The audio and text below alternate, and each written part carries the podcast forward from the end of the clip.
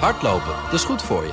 En Nationale Nederlanden helpt je daar graag bij. Bijvoorbeeld met onze digitale NN Running Coach... die antwoord geeft op al je hardloopvragen. Dus, kom ook in beweging. Onze support heb je.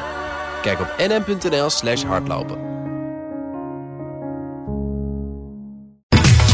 Factgoeroes.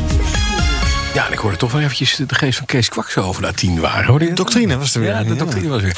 We gaan naar Frank Leeman. Goedemorgen, Frank. Goedemorgen. Onze factgoer. Deze week iets over... We hebben het er net even over gehad, over verzuim in de zorg. hè. Ja, en dit gaat om het artikel Voltijd zorgpersoneel minder vaak ziek dan deeltijd. Dat stond in trouw eind september. En in het, artikel, eh, in het artikel zit de zin... Laat deeltijders langer werken om het personeelstekort in de zorg tegen te gaan. Want de cijfers laten zien dat wie meer werkt, wie minder ziek wordt. En dat is dan ook de zin die we factchecken. En voordat we erin duiken, nog even relevant te melden... dat deze factcheck een samenwerking is met drmedia.nl... en het Nederlands tijdschrift voor geneeskunde. Kijk eens aan, dat is interessant. Dus die, eh, we, luisteren, we luisteren mee. Nou, voltijd zorgpersoneel wordt minder vaak ziek dan deeltijd. Hè? Want daar komt het op neer. Wie meer werkt, wie minder ziek wordt, zegt je. Zegt, zegt trouw, hoe, hoe komen ze daarbij? Nou, het trouwartikel is gebaseerd op een artikel van onderzoeksbureau Vernet en stichting Het Potentieel Pakken, zo heet eh, die stichting. Ja. Dit alles is een opdracht van pensioenbeheerder PGGM. En dat onderzoeksbureau Vernet heeft de, de, verzuimcijfers van half miljoen zorgmedewerkers bekeken. En nou ja, in, in een paper maken ze inzichtelijk hoe die verschillen in, die, in dat verzuim zitten tussen de verschillende arbeidscontractvormen, tussen het verschil van deeltijd en voltijd. Ja, oké, voltijd, dat blijkt dan, dat zei je al, minder vaak ziek dan deeltijd. Ja, de groep die 18 tot 21,6 uur per week werkt, was eh, het gemiddelde verzuim 8,4 procent. En bij de groep die 36 uur of meer werkt, is het verzuim maar 4,9 procent. Dus Zo, zeg dat even significant, zeg. 60 procent of zo. Ja. Nou. Nou. goed, en hierdoor stelt Trouw dan dus dat langer werken bespreekbaar zou moeten zijn. Want de cijfers laten iemand immers zien dat wie meer werkt, wie minder ziek wordt. Ja, maar is dat nou zo? Want laten we eens even diep graven in dat onderzoek wat nu gedaan is. Eh, is dat een gevalletje waar correlatie tot causale relatie wordt bestempeld? Of eh, klopt het allemaal wel? Nou, ik denk dat je het goed zegt. Eh, Lara Harmans van het Nederlands eh, Tijdschrift voor Geneeskunde is in het onderzoeksartikel gedoken en zegt dit over de cijfers in het onderzoek. Nee, dat, dat klopt er niet. Dat komt in ieder geval niet uit de cijfers. De cijfers zeggen dat mensen met een kleiner contract procentueel meer ziek zijn. En dat mensen met een groter contract procentueel minder ziek zijn. Maar er is nergens onderzocht of de mensen die met een kleiner contract meer uren aangeboden krijgen, of die dan ook minder ziek zijn. Ja, of minder Ah. ziek zullen zijn. Ja, dat dus het is niet zo dat je zegt, als je de ene groep vervangt voor de andere, dan ben je van het probleem af. Niet onderzoek, onderzocht, dus we weten ook niet wat er gebeurt als je die inderdaad die minder werkende groep meer laat werken. Nee, precies. Dat is helemaal niet onderzocht. En ze concluderen in zowel het onderzoeksartikel als dat artikel in Trouw... Ja. dat het uitbreiden van het aantal uren zal leiden tot minder verzuim. Ja. Maar dat weten ze dus helemaal niet. Ik heb ook nog even contact gezocht met Nu91... een beroepsorganisatie voor zorgprofessionals met 30.000 leden.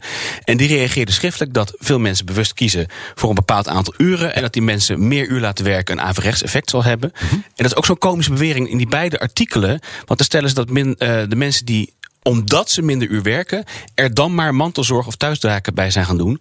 Maar dat lijkt natuurlijk een beetje de wereld op zijn kop. Hè? Veel mensen hebben dan eerder mantelzorg of thuistaak en gaan daarom minder werken. Dus dat is ook een beetje komisch. Oké, maar toch, hè, eh, wat je net duidde, die verschillen, want dat klopt dan wel in het onderzoek. De verschillen tussen vers- eh, die verschillende contracttypes, die zijn opvallend. Hè? 4% versus, wat zei je, 18% geloof ik? Eh, bij 8,6 procent geloof ik. Of ja. 8,6 en de andere is de helft, hè? 4%. Ja, ja. precies. Het is zeker opvallend. Maar aan de cijferkant vertelt de berichtgeving in Trouw niet het volledige verhaal.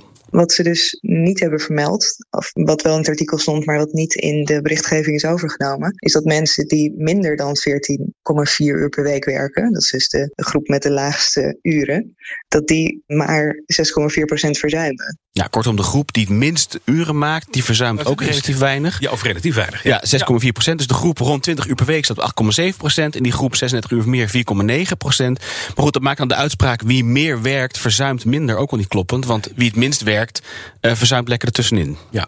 Maar de, de artikel stelt dat meer uren werken dus iets van een oplossing kan zijn. Hè? We hebben het er al over voor dat personeelstekort. Maar de angst, dat de angst voor verzuim dat tegenhoudt. Maar is er zoveel vraag vanuit die werknemer om inderdaad meer te willen werken? Dat is natuurlijk een cruciale. Hè? Ja, en eh, hierover nog even Lara van het NTVG. Ja, dat was die stichting Het Potentieel Pakken, die dus nu ook dit onderzoek hebben gedaan. Die hebben eerder, begin 2020, hebben ze ook onderzoek gedaan naar of zorgmedewerkers meer of minder wilden werken.